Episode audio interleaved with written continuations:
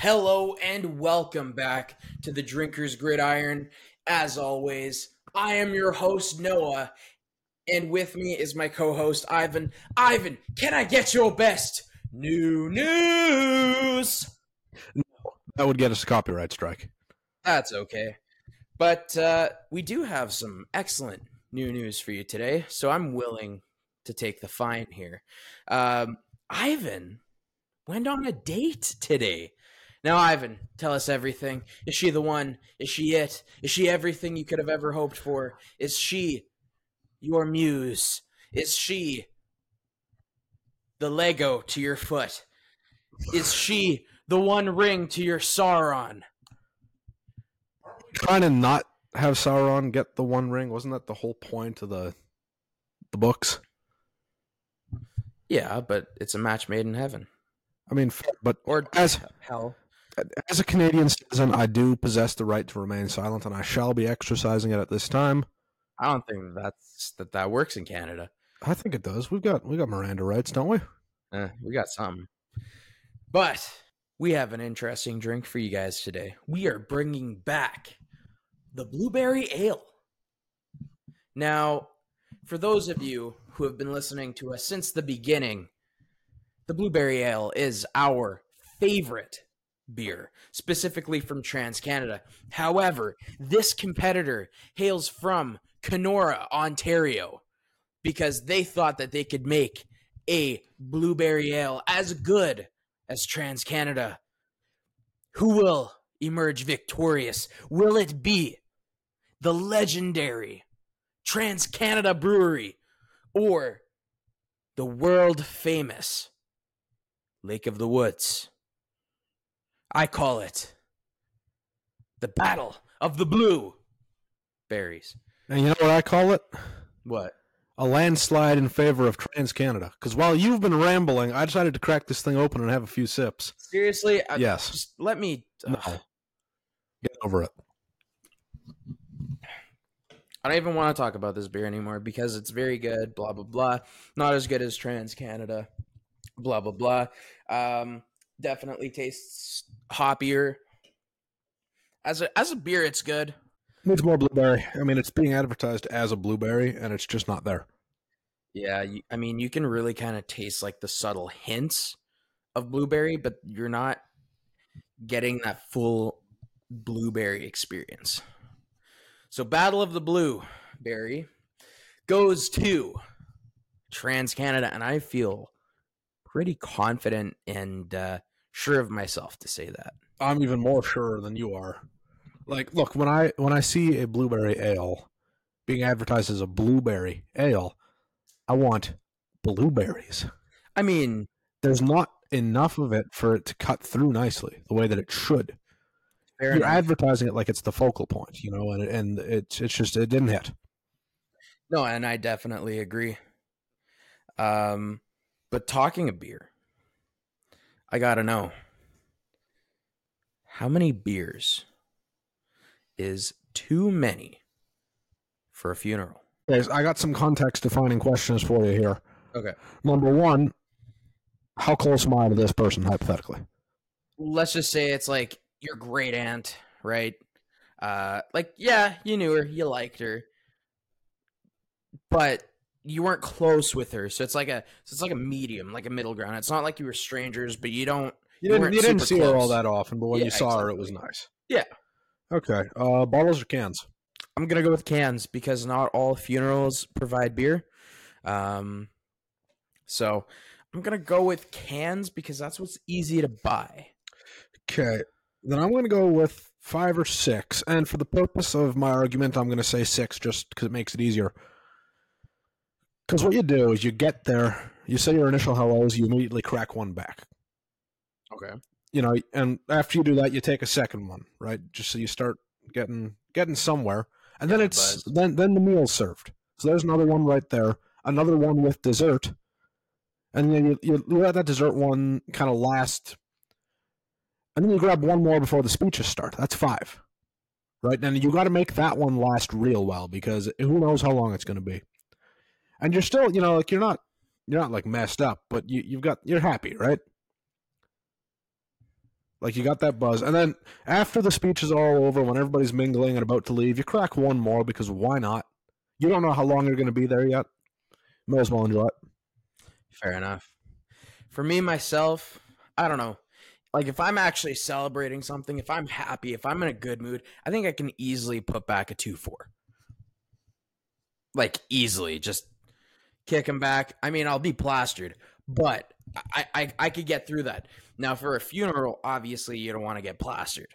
I mean, unless I'm at your funeral, say. Well, yeah, but I felt like that went without saying. Went without saying. yeah.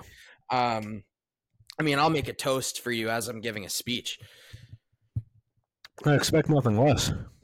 Excellent. Now, I don't know because I'm good for like 24. Uh, if I cut that in half, I still think that that's a little too much. But I think like eight to ten. I'll just go right in the middle and say nine. I, I, I, I, because I think I can do that. still feel emotions, not be like drunk, but still be able to have a good time with my relatives and my family and not like interrupt anything or get attention taken away from anything else. Yeah, that that makes sense. I mean, it's all about finding that right line, right? Exactly.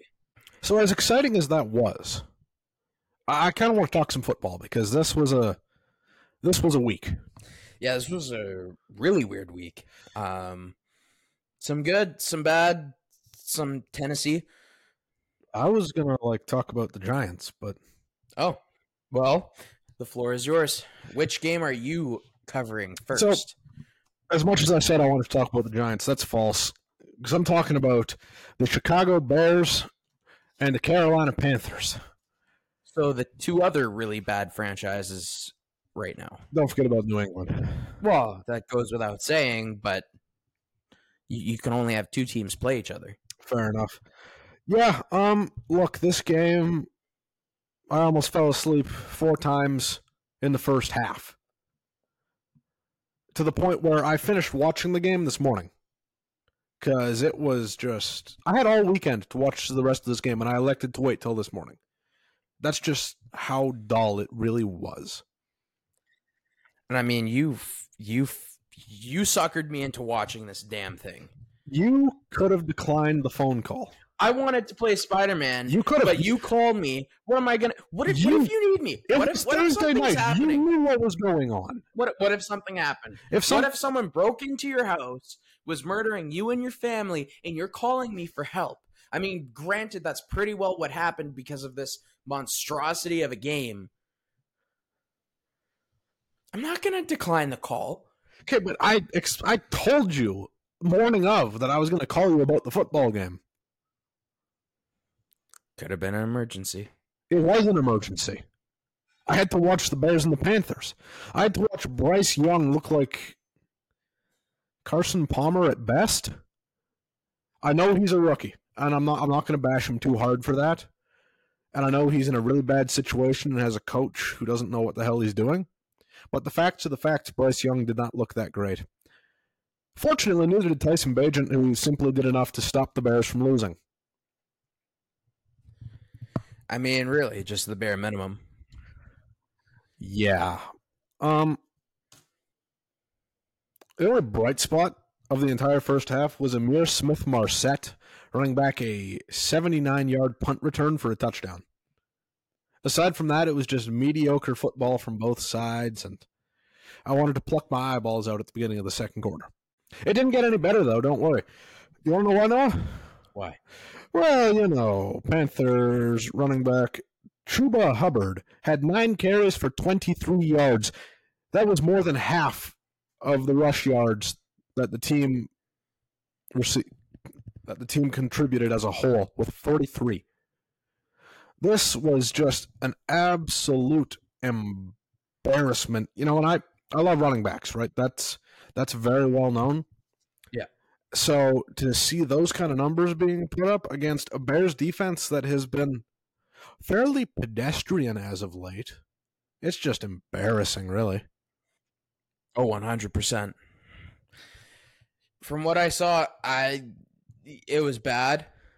I, I I don't know who turned it off. You were first, you or me. But no, it was it was a bad game. And when you can't get a running game started or the passing game or defend against anything, it gets tough to win. I tell you, the icing on the cake, the icing on the cake. Carolina down by three points, pushing to win. They don't move the ball at all. It comes to fourth down. Now they're at Soldier Field. It is notoriously difficult to kick at Soldier Field, right? So already you're in a hole there. You send out Eddie Piñeiro, very good kicker. He's got a career long of 56. They expect him to go from 59 just like that without even giving him a without moving the ball for, forwards for him at all. Well, snap good, hold good, kick was on the way. Piñeiro missed it. All he could do was look at the sideline. He just shrugs. Because what do you expect? Like, there's only so much you can do in that position, especially as a kicker. I mean,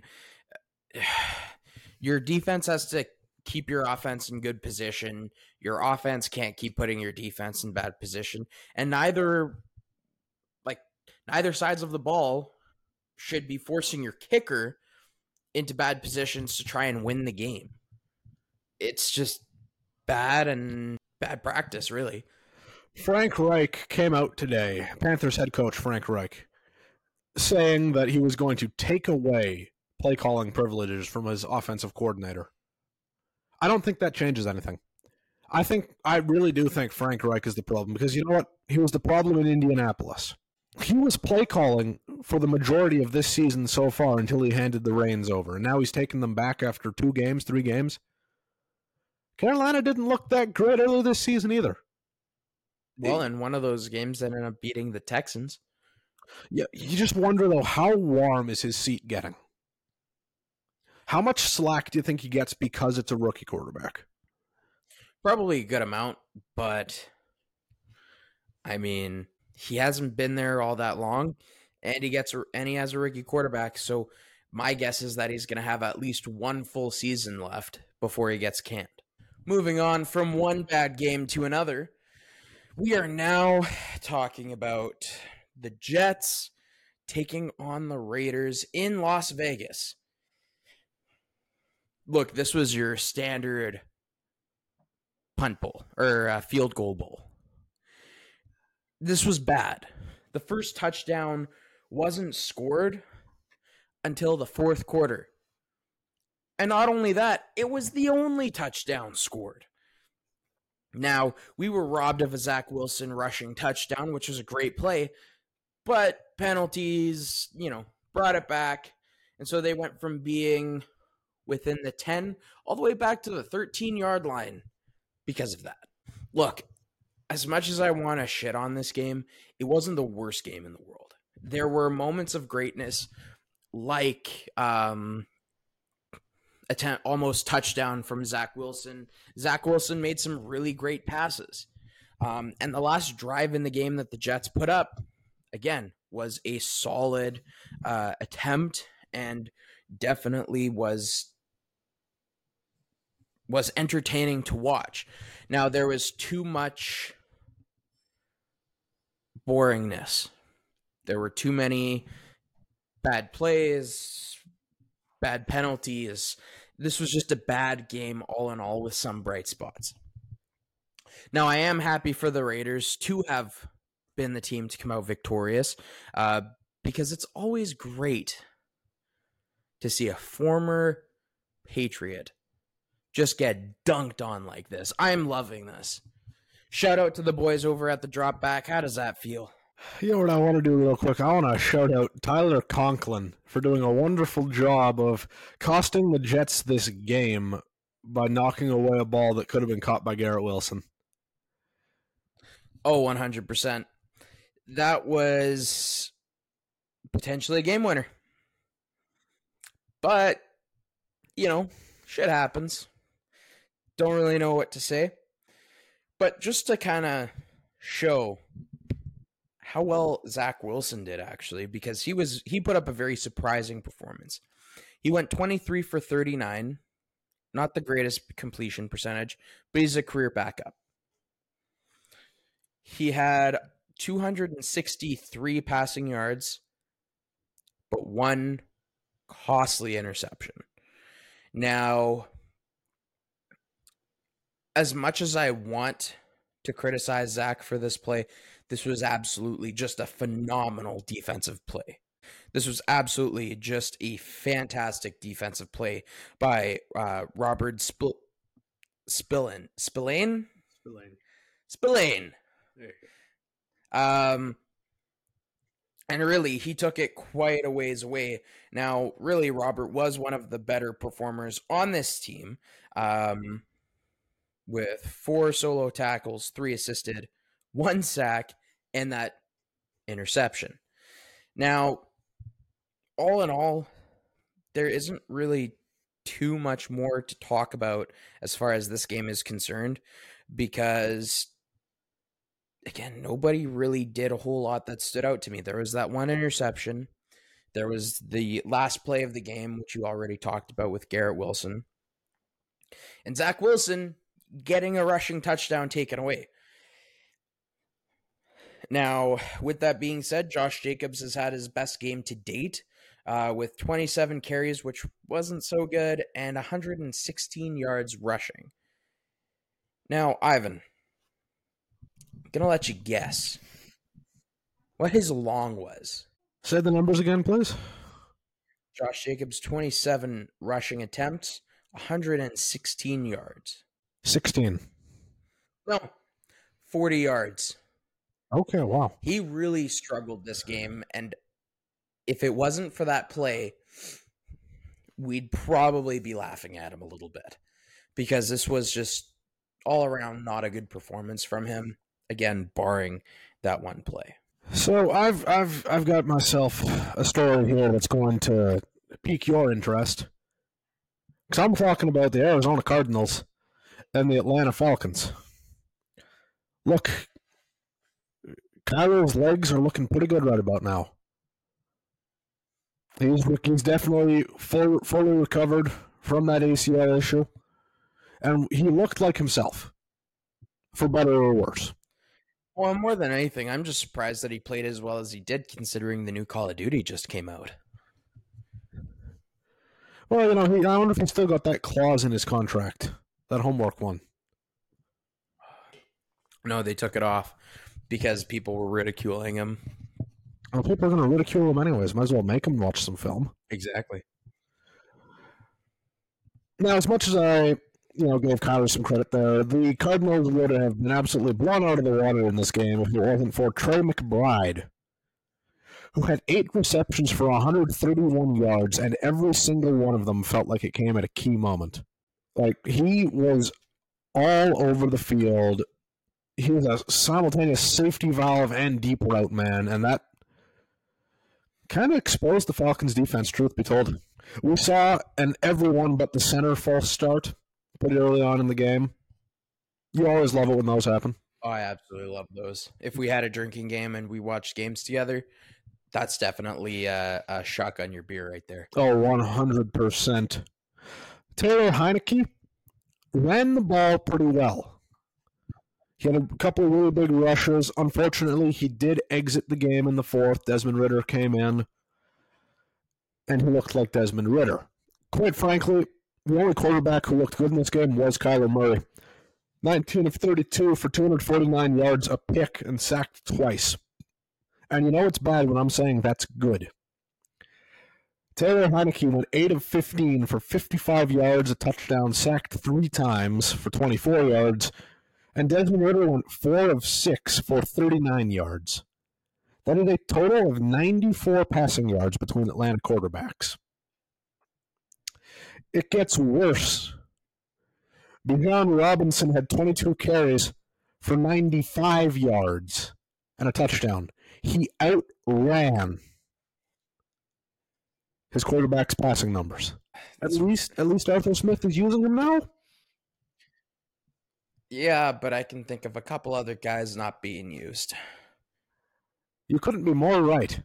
Let's talk about Kyle Pitts, the highest drafted tight end ever. How would you look at that? Three receptions for 30 yards. I'm sure his buddy Drake London must have done better, though. I mean, right? He has to have. Three receptions for 36 yards. Arthur Smith ought to be fired. I I just This is coaching malpractice. you you have a good roster. How can you not use that roster to your advantage ever?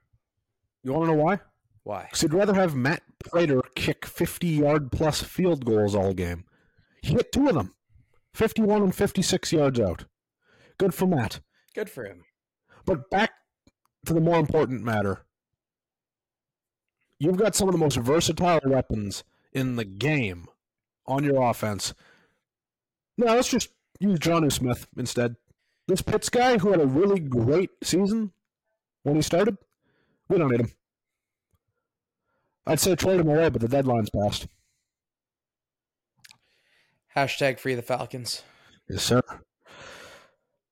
You know, despite all of the misgivings, this game was actually pretty exciting to watch. You know, there was good defense, good offense, wonderful special teams. It really was a mix of just quality football. There were just some some dark patches that you're only going to see when you're looking into it after the game. The on-field performance was really about what I expected, and that's all I could hope for with this one, especially with Kyler being as rusty as he ought to have been. And the last game we will be covering is quite possibly the game of the week. I don't know if you'd agree or not. But we have the Cleveland Hands taking on the Baltimore Ravens in Baltimore. Final score 33 to 31 for the Hands. This was an absolutely phenomenal game. We had like you said in your previous for your previous game, fantastic offense, but even better defense. This is one of those rare games where not only do you get one pick six, but there are two pick sixes. The Baltimore Ravens received their first pick six on quarterback number four's first pass of the game. Kyle Hamilton picks it off and brings it in for a touchdown, making the score seven zip. You know what, though, and I, I want to talk about this a little bit more. He didn't just bring it in, he walked from the five to the end zone. There was nobody with him. Honestly, at that point in time, I thought that the game was over. And for the rest of the first half, it just was.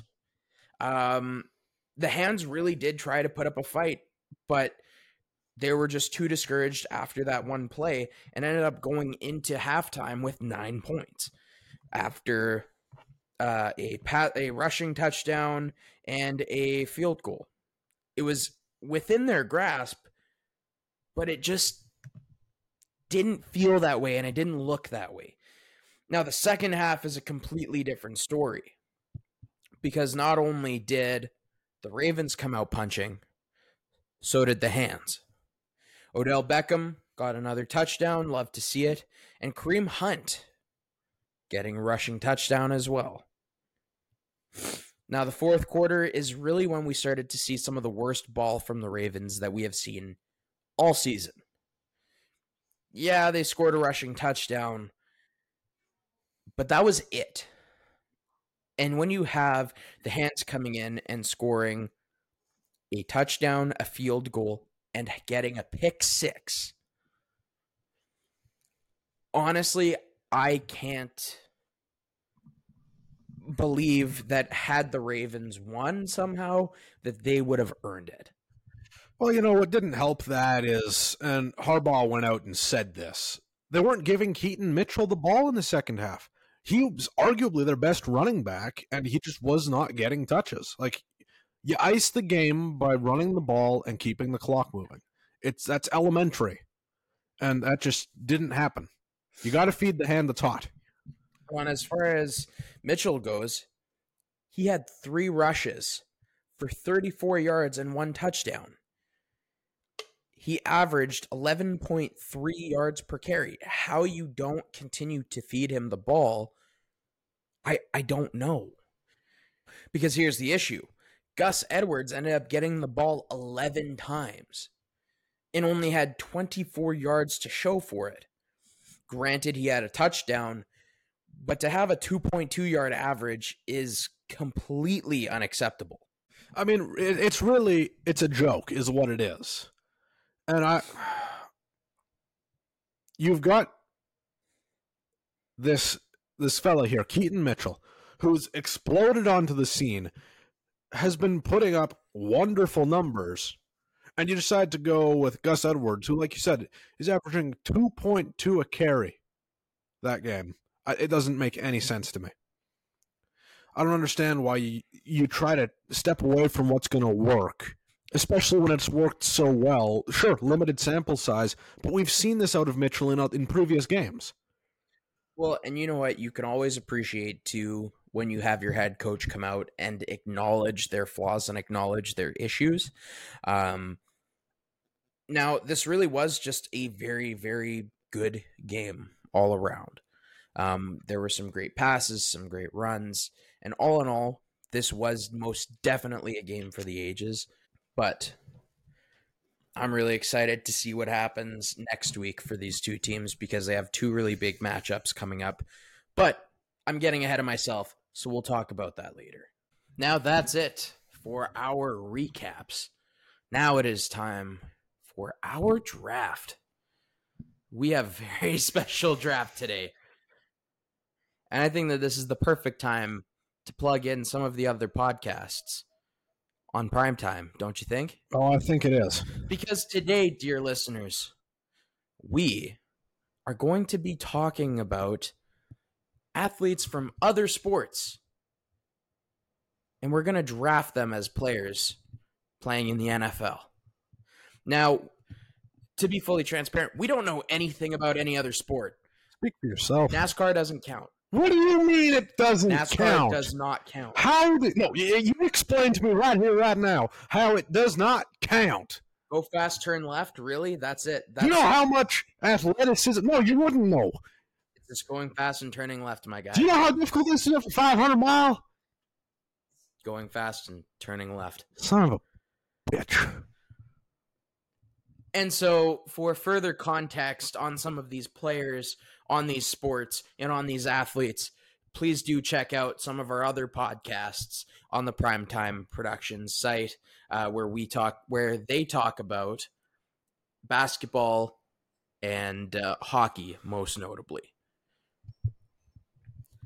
Now, Ivan, Yes, Noah, I won this draft, you did. and I won 100% of the votes. You did. You're right. 100% of two, or two out of two, is in fact 100%. yes, it is. Yeah. I just got to wonder, where was Liam this week? Arkansas, I don't know. But I think that this is going to be a very interesting draft, and I'm really looking forward to this. Now, for my first overall pick, this isn't going to be the most flashy. This isn't going to be the best. However, I think that this player, this athlete, is so phenomenal and is one of the few athletes outside of the sport of football who I think could play the most important position in all of football, which is, of course, quarterback. And with that pick, I'm taking Stephen Curry from the NBA. Wow. Okay. You know, I was up all night worrying about this after you told me uh, to expect a wild card with your first pick. Yeah, you both you lived up to expectations. And well, and here's why. He's one of the greatest shooters in basketball history. He single-handedly changed the way that basketball is played by almost exclusively shooting threes. He has a good arm and he's accurate as all hell. And if you see him play, he's athletic too. He reminds me very much of a Tua Tagovailoa kind of player. Um, and so I think that with his accuracy, especially, I think that this is going to be a very important piece for the team that I'm trying to build here. I think that is, and I really do appreciate that you've you've given me a Christmas gift for my first pick. Give me the fastest man in the world. Give me Usain Bolt. Give me a man that could outrun Tyreek Hill blindfolded. Look, I need a receiver who can get down the field break coverage entirely and won't lose a step when the ball hits his hands. And I cannot think of a better man to import than Usain Bolt. My biggest issue would be his durability if he played, but we're not really taking that into consideration all that much, too. So maybe I'm just whinging for nothing. I, I think you might be, but but it's okay. All right, now I'm actually going to make a change up on my board. I need a quarterback. Okay. I need someone who can manage a game, someone who can, you know, go out there, say he's going to do something, and then do it to you, and do it with style. Give me the hick from French Lick, Larry Bird. yeah, you you saw this coming, I'm sure, but look, this man transcended basketball. Basketball was not doing well in the late 70s, early 80s. Like it was there were games being broadcasted on a tape delay. Now that's not good. We nobody likes that. Larry Bird arguably saved the league in terms of its relevance. And he did it by being I mean, I'll just straight up say it, the best white man to ever touch a basketball court. Fair enough. I mean, I can't really argue with that. I mean, I'm still taking Curry over him, but I don't hate that pick at all. I knew it was going to happen, so I didn't put him on my board at all. See, and I thought you were going to try to snooker me. I thought he was going to be your one. I wanted to scare you more than anything. I was pretty nervous, I will admit. Now, I have the most important position. Now, I think I need to draft for the second most important position. And that's, of course, left tackle. Now I'm going to go back to the basketball court for my second pick. And I'm going to go with Shaquille O'Neal at left tackle. Oh, I love it. I have, you know, I I have never loved something so much in my life. That's a lie. But I really do like that pick. One, the beautiful thing with Shaq too is that you could put him defensive tackle. Oh, easily. He's almost seven feet tall.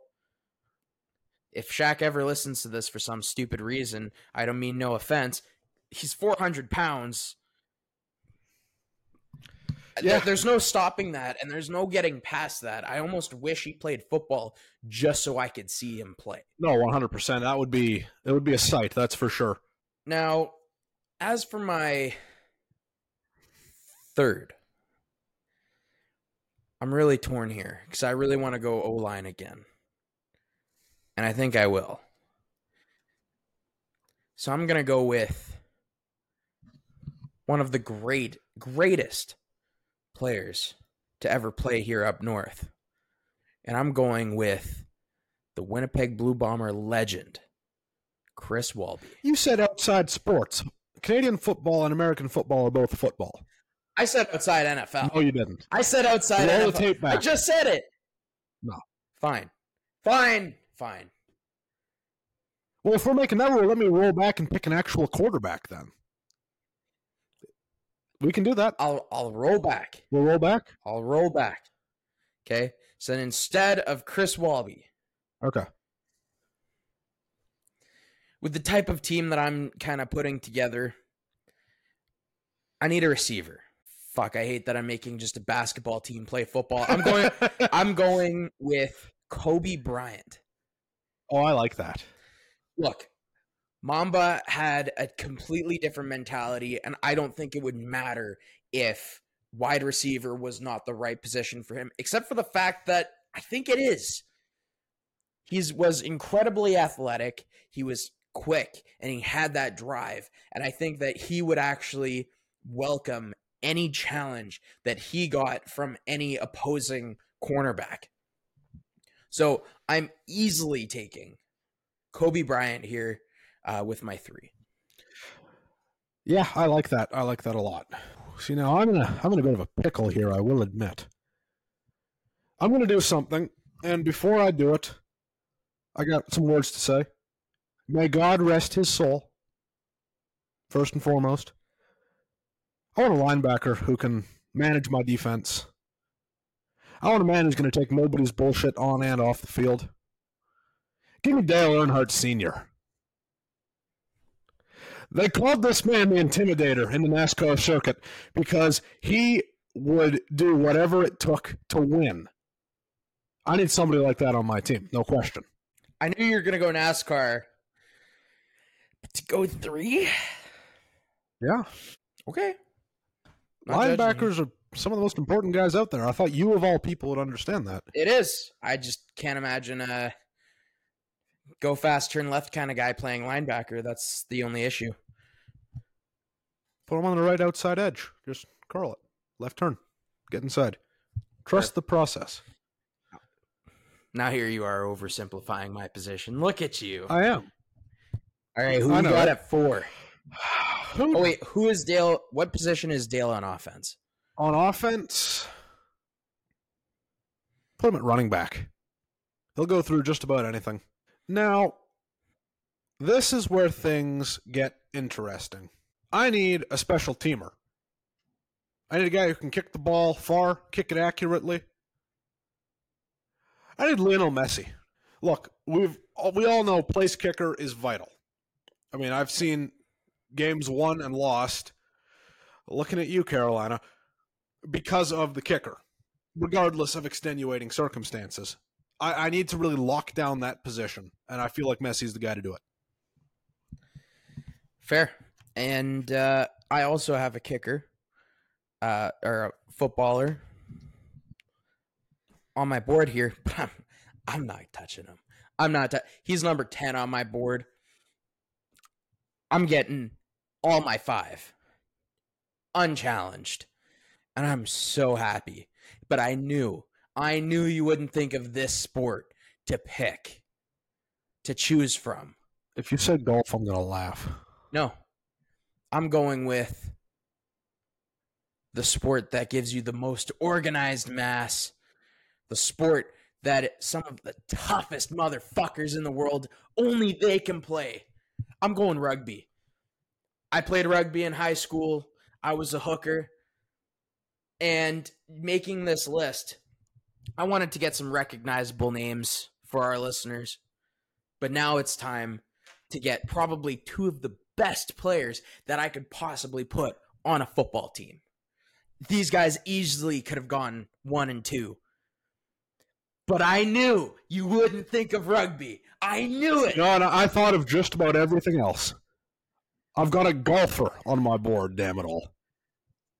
And so for the first player, hailing from New Zealand, who played for the all time greatest rugby team of all time, I have Jonah Lomu, who played for the All Blacks. This man was an unbelievable runner, unbelievable defender, and is highly regarded as by far the greatest rugby player of all time, bar none. Now, unfortunately, he did pass away in 2015. God rest his soul. Um, and so with that, I'm taking him four, and I'm putting him as running back, and I can put him anywhere on the defense because he was massive. Um, but I'll put him right side linebacker as well. And now, finally, for number five, I'm going to a completely different continent for this guy. Still rugby. I'm going with the greatest Italian rugby player of all time who played for the Italian team when Italy was relevant in rugby. And he was the biggest reason for this. I'm going with Sergio Parisse. This man was probably one of the most devastating flankers that you would ever come across. Was an absolute beast with the ball and knew how to hunt you down. For those reasons, I'm putting him tight end. Because look, I got a great receiver. I need a tight end, baby. And not only that, because of his size, because of his physicality, and because of his overall ability, he's going linebacker. I'm putting him on the left side. Left side. You know, I I cannot hate those picks. I got to be honest with you. Look, I don't have any line to speak of right now. That's no good. Yeah, and I got Shaq at nose tackle. Yeah. And left tackle? Who, who are you going to put against him? I need a left guard right here. Okay. So I'm going to cover the inside. Big man, not as heavy as I'd like him to be,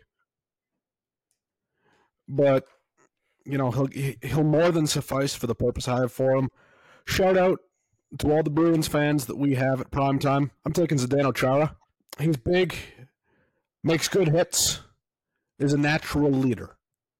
I'll take all of those on my line at any point in time. Put him at nose tackle because why not? You've got Shaq on the outside. Let me just avoid that as much as I can. That, that is a really good pick. I don't know. I kind of want to go through the rest of who I have on my on my board here. Uh, I want to give a quick shout out to NHL legend Scott Stevens, who is one of the biggest hitters that I have ever seen put on skates. Honestly, I could put him, I would have put him receiver, but more than anything, I would have been drafting him to play strong safety. Somebody hitting people like that, whew, that's deadly. Now, also on my board, I have Michael Jordan. Reason why I didn't is because I think basketball really was the perfect sport for him. I don't think that he would have found a whole lot of success. I think his drive would have forced him into something. But if I had to put him on the team, I'd put him free safety and running back. And the footballer that I have on my board is David Beckham. Absolute accurate kicker, phenomenal footballer. And I would have been proud to put him as my kicker. Yeah. Oh, he's a good guy to have back there. Who else did you have? So I actually had a, a couple of wild cards here. I got Babe Ruth. Wow. Okay. He was on the bigger side, but he just had he knew he was the best. I want you know I I almost took him because having a guy with that kind of confidence that's important. I got Novak Djokovic, and I'd slot him at free safety because I want a guy who's mobile and can see things really well. Yeah. And Djokovic has always had that ability. And I have Jack Nicklaus here as well. I ended up passing on him because truly I tell you, I don't know where I'd put him. Although, do you know who both of us are notice are missing notably? No. LaFlop James. Yeah. If you think I'd let him get within 100 yards of this list, If you think I'd let him a hundred within a hundred yards of a football field, you're ridiculous. There's Yeah, a reason fair. why his name is LaFlop. I don't think he would last a, a series. he would Playing get, tight get, end or he would get anything like touched once and he'd be end of career. End of career. I don't know. I made this list and uh, I was talking with my dad on it, and he was giving me so much shit. Why not LeBron? Why not LeBron? I don't have faith in LeBron, and I don't I'll- like LeBron. I'll, I'll do one better. Why LeBron? Why LeBron? He's not. It's controversy time. He is not that good, even at basketball. He puts up the numbers, but he's a diva about it. It's his it's his longevity that I think is more impressive than anything else. And when you have somebody like MJ, um, who existed, who in his time was not only the best offender, was also the best defender. LeBron just isn't that. I would be shocked to see Michael Jordan ever leave a game early. LeBron's done that multiple times. Um, and frankly, and all of our basketball fans who are possibly listening are probably going to hate me for this. Frankly, I hold Stephen Curry to a higher degree because he changed the game of basketball. Oh, totally. Like imagine Michael Jordan putting up threes on a regular basis with this game of foot with this game of basketball. I don't think LeBron would even be in the conversation for greatest basketball player of all time because MJ would just blow him out of the water. Oh, 100%. You know, LeBron gets all this all this hype. He constantly has to be building a team around him. I don't know how much you've noticed that. I know you're not really a basketball guy. I've picked up on it because I've, you know, I have a lot of sports outlets that I that I keep up with, and it seems like year after year, it's LeBron asks team to acquire X, LeBron asks team to acquire Y. Jordan, sure, he had Rodman and Pippen, but outside of that, it was him. Larry Bird had Larry Bird. Magic Johnson had Magic Johnson. Like it, it's just it's an embarrassment, really. Also, last thing I'm gonna say, MJ went six for six. I like it. No, Ivan, I think that's enough uh, rambling about LaFlop James. I concur. Uh, I, I think I think we both really needed to unpack some stuff, but it's time to get back to, to, to to- what we're here for. Exactly. So, as a quick recap, at quarterback and free safety, I have Stephen Curry. At left tackle and defensive tackle, I have Shaquille O'Neal. Wide receiver, cornerback, I have Kobe. Running back and right side linebacker, I have Jonah Lomu. And at tight end and left side linebacker, I have Sergio Parisse. And at wide receiver and corner, I have Usain Bolt. At quarterback and corner, I have Larry Bird. At inside linebacker and running back, Dale Earnhardt Sr. Raise hell, praise Dale. At punter and kicker, I have Lionel Messi. And at left guard and nose tackle, Zdeno Chara. I think I definitely won this one just because I have rugby players. Yeah, but I got fast and left, and I don't really care about anything beyond that. Go fast and go left. Woo! I've been drinking since 6 a.m. Go fast and go left. Anyways, we have a job to do now. Keep it together. Ugh, do I have to be professional? Moderately. All right, well, let me take a sip of my professional beer before I continue. Of course. Now we are jumping to everybody's favorite segment of our show the predictions. Now, with that being said, ooh, this first game on Thursday night is going to be an absolutely amazing game. I'm so happy we finally have a good Thursday night primetime game. You have no idea. Uh, it's been a long time coming, you know. Feels like it's been way too long. And we have the Cincinnati Bengals taking on the Baltimore Ravens in Baltimore.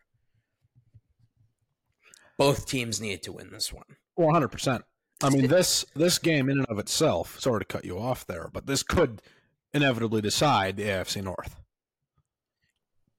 And this division is so competitive that every single divisional matchup at the end of the day is going to have a significant impact on who gets first and who gets wild card and if you don't make the playoffs at all. With that being said, both teams lost this week. Both teams are going to have a chip on their shoulder. Both teams are going to play their heart out. I think that this is going to be the best offense in the division going up against the best defense in the division. And frankly, right this second, I trust the better offense. I trust Joe Burrow. So I'm going to take Cincy here 38 to 36. See, and you know what? I, I will keep it. I'm in the vein of keeping things tight, like you are. The Ravens are embarrassed. They had that game won. They blew it. They're going to come out. They're going to play better football. 35 32 for Baltimore. I, I think really they're, they're, Harbaugh is going to make some changes and do better. Fair enough. Next up, we have the Arizona Cardinals taking on the Houston Texans. I, I really held you onto that one. I, I wanted was- you to think I was going to say Oilers. I, I expected it. The Texans? I feel like that's a safe bet. It is. Here's where I'm not sure. How do you game plan for a guy who you've only seen once this season? You game plan for him by doing what the Texans have done all year, and that's playing their game of football. Fair? The defense, I have faith, will get it done. It won't be pretty. But I don't think that matters because CJ Stroud, and you can you can put me on like in writing book this. CJ Stroud has a case for MVP right now. That's fair. So I really don't think. Obviously, they have to be aware of what Kyler can do, and they know what he can do. His skill set has not changed. Yeah. I, I think this is really Houston's game to lose, and I've got them twenty-eight to nineteen. I think if they can get pressure up into Kyler's face, which is something that Arizona couldn't do cons- sorry, Atlanta couldn't do consistently this past week. I think that's going to make a difference cuz yeah, he can throw on the run. But if you chase him enough, he's going to he's to get tired real quick. Fair. But really I don't know. We've seen Houston beat some Titans. I I didn't mean that as a shot to you. I I genuinely mean like some very good teams. But we've also seen them lose to some stinkers. And so I don't know what it is, but I just have a gut feeling that's telling me that Arizona is going to win. Look, Kyler's playing for his job potentially. Not potentially, he is. There So- are so few situations where if the trajectory of the Cardinals stays where it is, that they don't take a flyer on May or Williams. And I agree. And so I think we're going to get some of the best ball that we've seen from Kyler.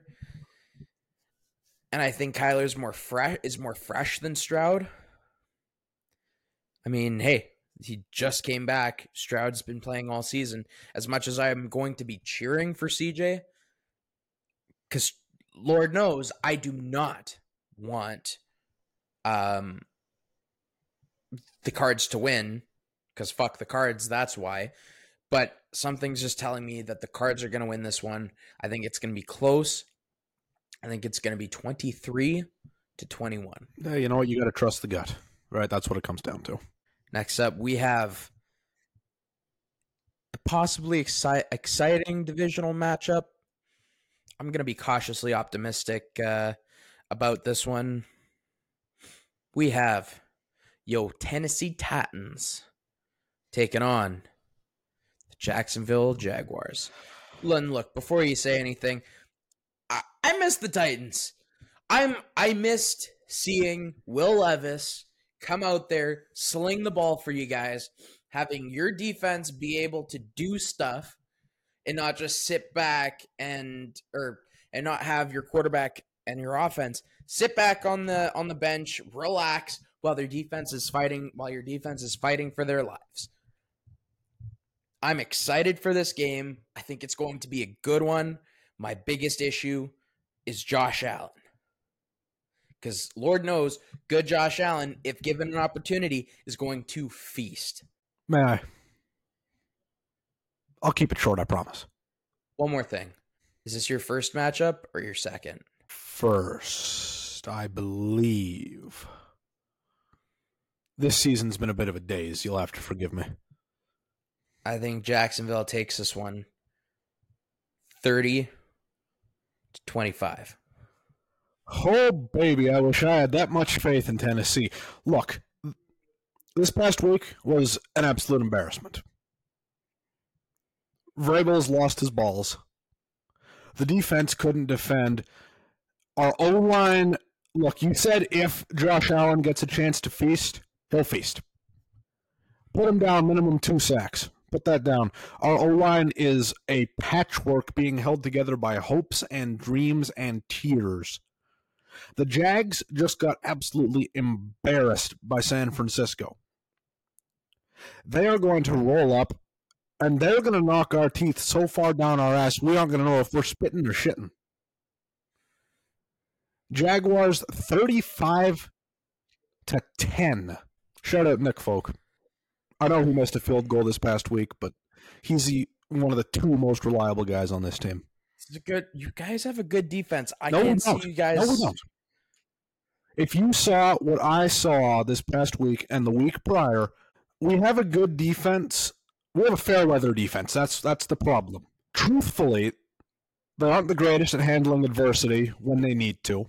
And against the Jags, who recently have had our number very well, it's going to come down to our secondary. And the only member of our secondary that I have any faith in right now is Roger McCreary. Let's move on, please. Fine.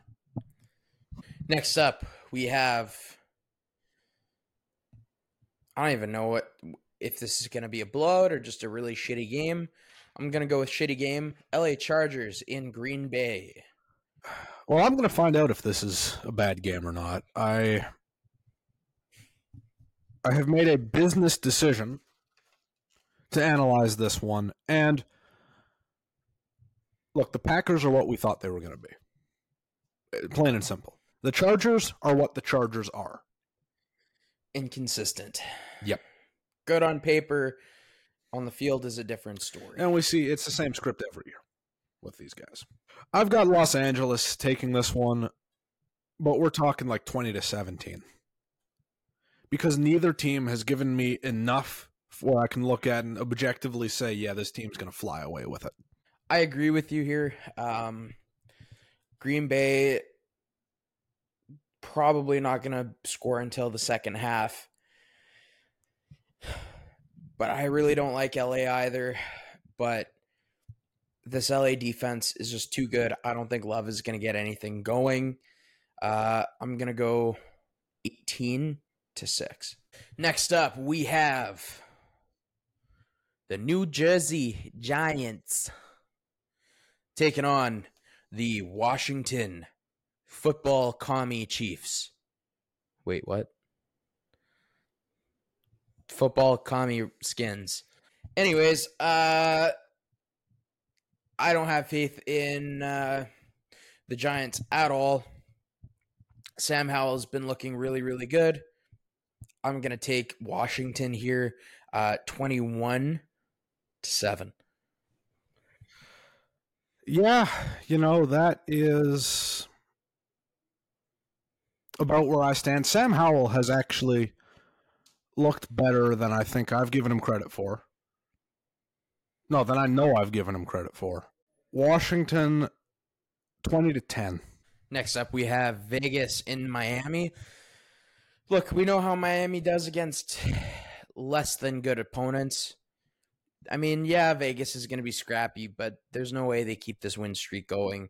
Realistically, they're going to get torched on defense and they're going to get bull rushed on offense. I'm taking Miami here 30 to 13. Yeah, you know, as as fun as the Antonio Pierce storyline has been, I think it's going to come crashing pretty well here. Miami, truth be told, really needs needs something, and against a team like Vegas, that, that's as good a time as any to really to get it.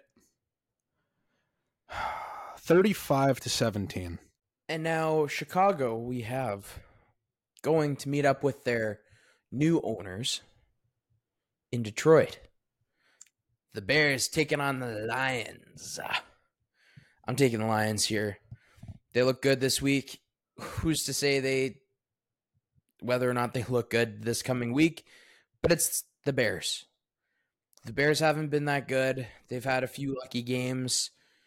They had one great game, but that was not against an opponent on any type of similar scale to the Lions.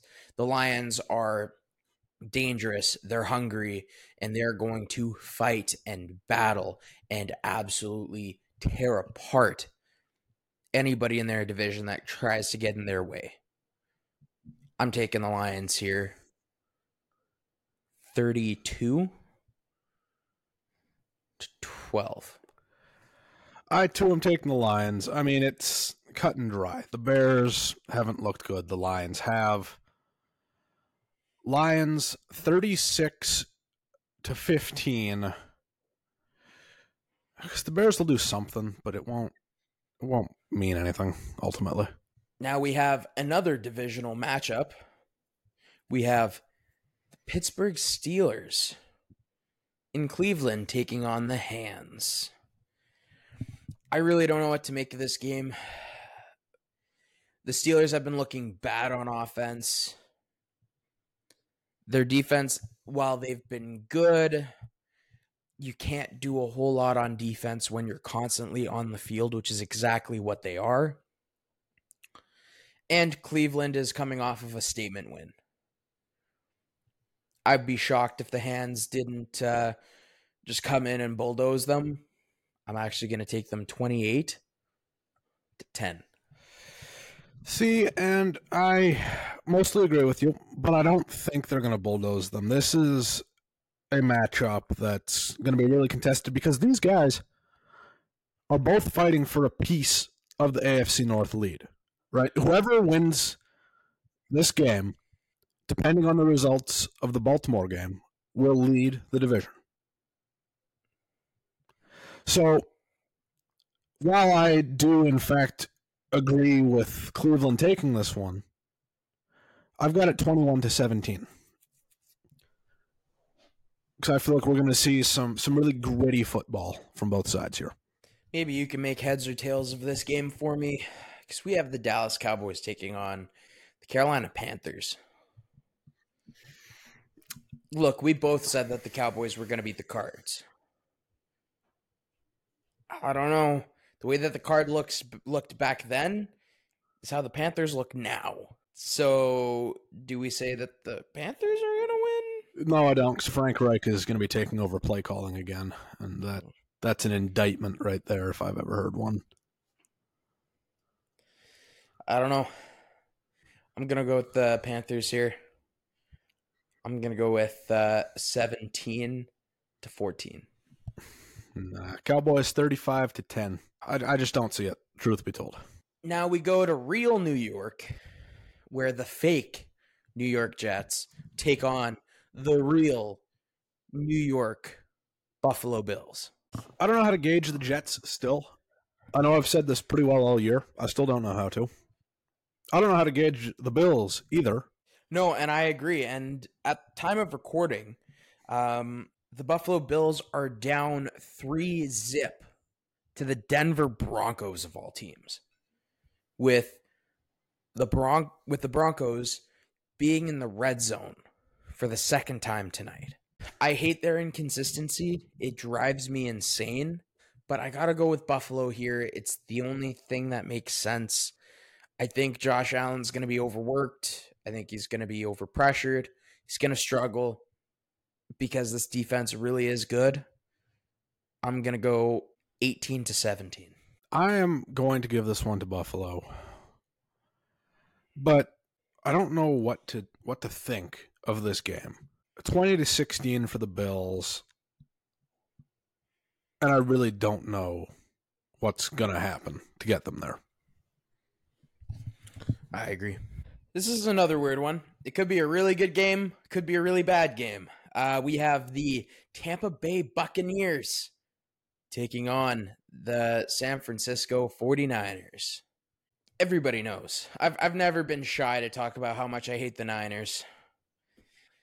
Last week, they looked really good. Brock Purdy, coming off of relaxing on the farm, looked good. I can't see Tampa winning. I really wish that Tampa would come out on top. I'm going to be conservative here and say 23 to 14. I mean, look, the Niners had a hell of a game last week. That schmuck McCaffrey didn't score a touchdown, though, so I don't know what's up with that. Yeah, just what a scrub. What Trade a him. loser. Get Trade rid of him him. away. Cut Yep. him. Cut him. Yep. You know what? Not even going to be possible. He's going to be retiring after this. He's so bad. Uh, that said, I do have the 49ers taking this one 28 to 14. Baker's going to do enough for the Buccaneers to stay relevant, but not enough to make a difference. I could see that. And the last of the regularly timed Saturday or Sunday games, we have my really shitty Seattle Seahawks taking on the even worse LA Rams.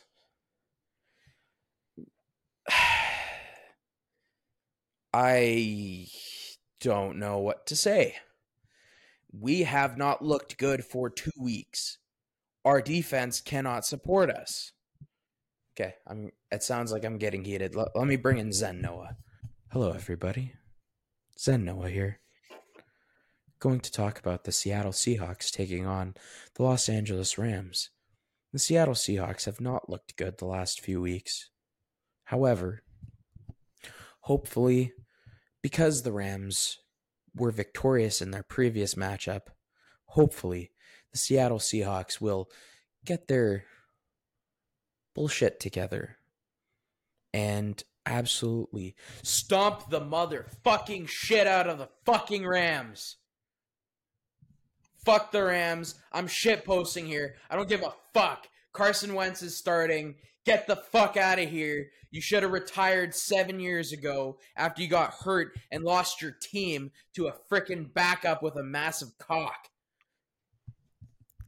Shout out to Nick Foles. I am going to be taking the Seattle Seahawks 32 to 7. You know, I've got my fair share of gripes with the Rams. And because of that, Hawks 28 to 3.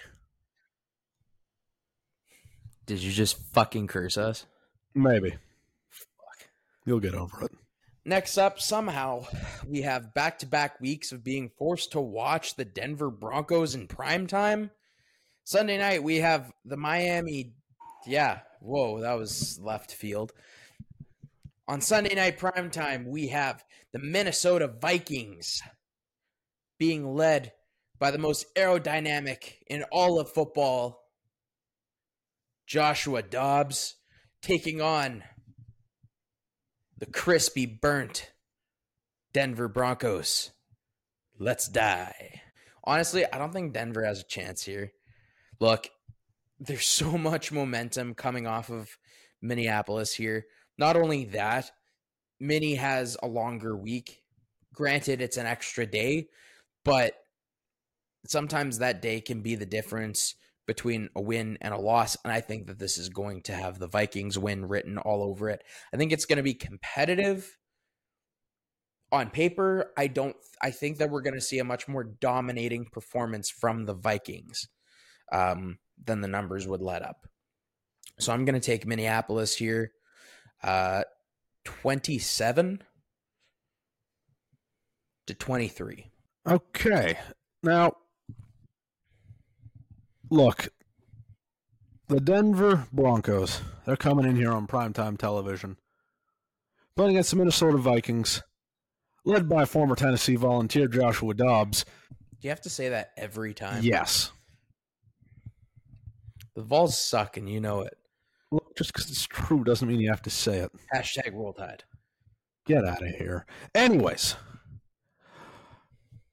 I got the Vikings 24 to 10 because I don't have enough faith in the Denver Broncos against this Vikings team that has been pretty good, even without their starting quarterback. You know, I I feel like this could come down to coaching, and I'll take Kevin O'Connell right now over Sean Payton. Now, before we move on to the Monday night primetime game, I will say there is a possibility that Justin Jefferson may play. If that's the case, I'm excited to see what Dobbs could do.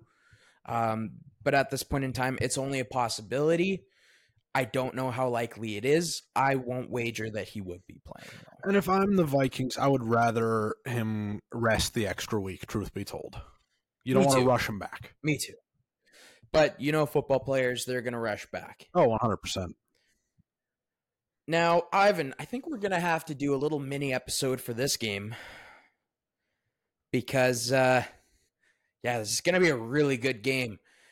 We're talking the Philadelphia Eagles taking on the Kansas City Swifties. I think uh, you know this definitely warrants an emergency episode. I mean, you've got a rematch of of one of the of, most contentious Super Bowls in recent history.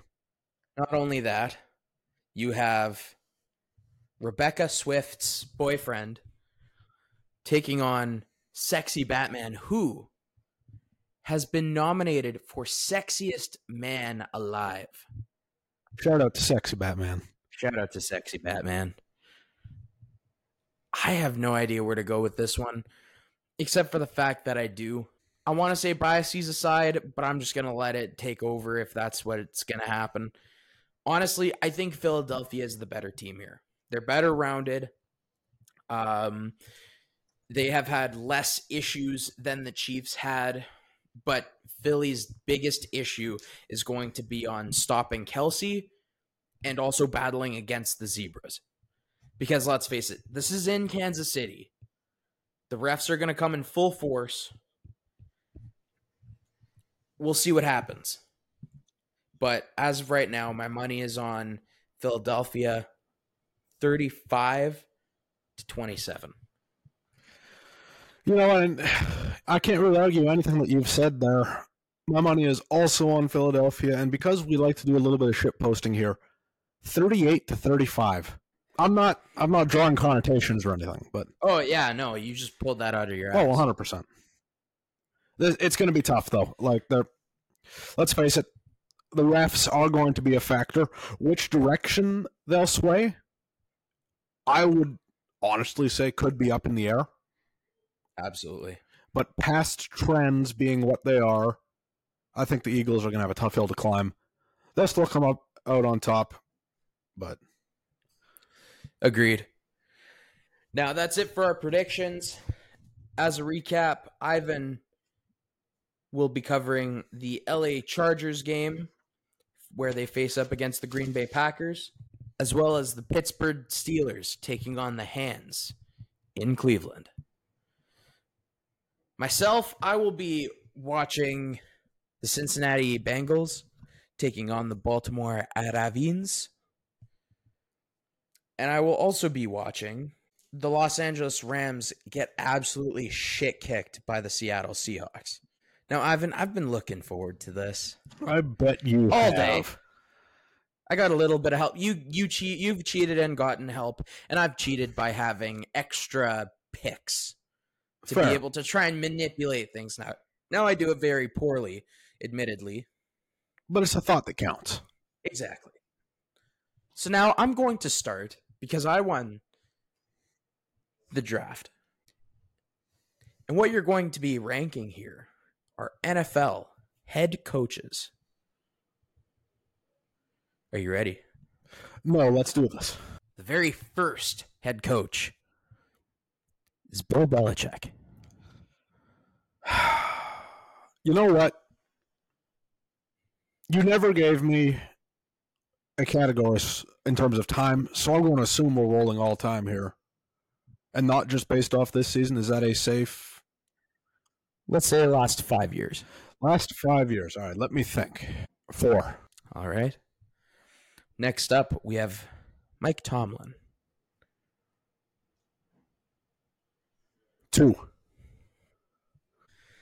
And now we have Mike McDaniels. Three. Wow. This is going to be really interesting. This is going to be very interesting. Wow. Get to the point, why don't you?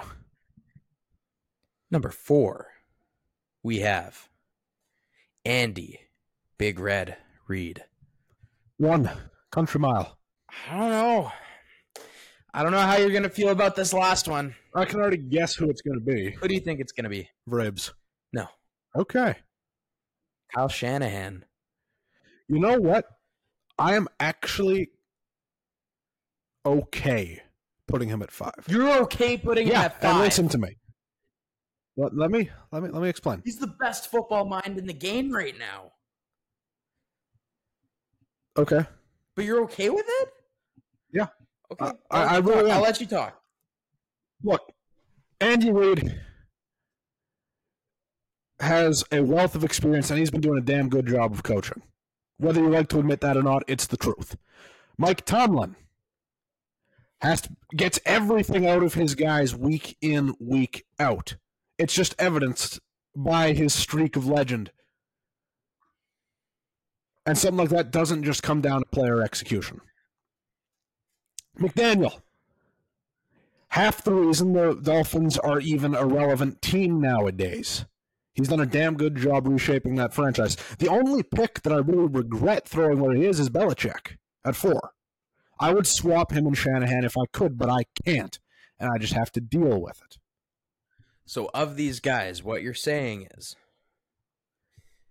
Kyle Shanahan is the fourth best coach of these five guys. I think Shanahan is a wonderful mind.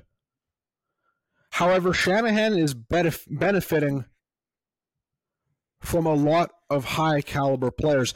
And that's not to say that he has done a bad job in setting these players up to succeed. But the better your pieces are, nine times out of ten, the better your coach you'll be as a coach because it does make it that much easier. I can appreciate your perspective, but I can't agree when you have Andy Reid at one, who arguably has one of the greatest quarterbacks by the time his career's over of all time, greatest tight end of all time, and no wide receivers to speak of. Currently. Andy Reid hauled currently. Andy Reid hauled his ass out of Philadelphia, somehow turned the Eagles into a perennial championship game team, went to Kansas City and did the exact same thing. Again, you have no control how this turns out. So I'm just talking about how you'd rank them currently. But fine. If that's your stance, that's your stance. No, I'm really just trying to dig myself out of the hole. Oh, I'm just Yeah. happy that Shanahan's five here. that's why I put him here. I Fuck the Niners. That's why. I figured you'd get a kick out of that. Yeah, exactly. You, you you saw the shit eating grin on my face. Oh yeah. All right, mine's less exciting. Okay. I've got punters from the 2010s. You just took my idea. Well, it sure does suck to suck, doesn't it? I guess so. Dustin Colquitt. No idea who that is. Serious? No idea. Holy smoke. Four. All right. Bradley Pinion. Absolute legend. I'm putting him five. Shout out to Bradley Pinion. Brett Kern. Three. Dustin Colquitt. I see where you're going with this. Do you? Yeah, I do. Oh, yeah? Yeah. I'm gonna put him two. Okay. Michael? No, I'm just kidding. Pat McAfee, everybody. Oh, that's easy. Yeah. Pat Pat McAfee number one. Oh, yeah. Uh, not gonna lie, I don't know my punters. I, I, I picked up on that. I was hoping you were gonna put Stonehouse and uh, and uh, Dixon. Did you miss the 2010s part? Well, This is Stoner's second year.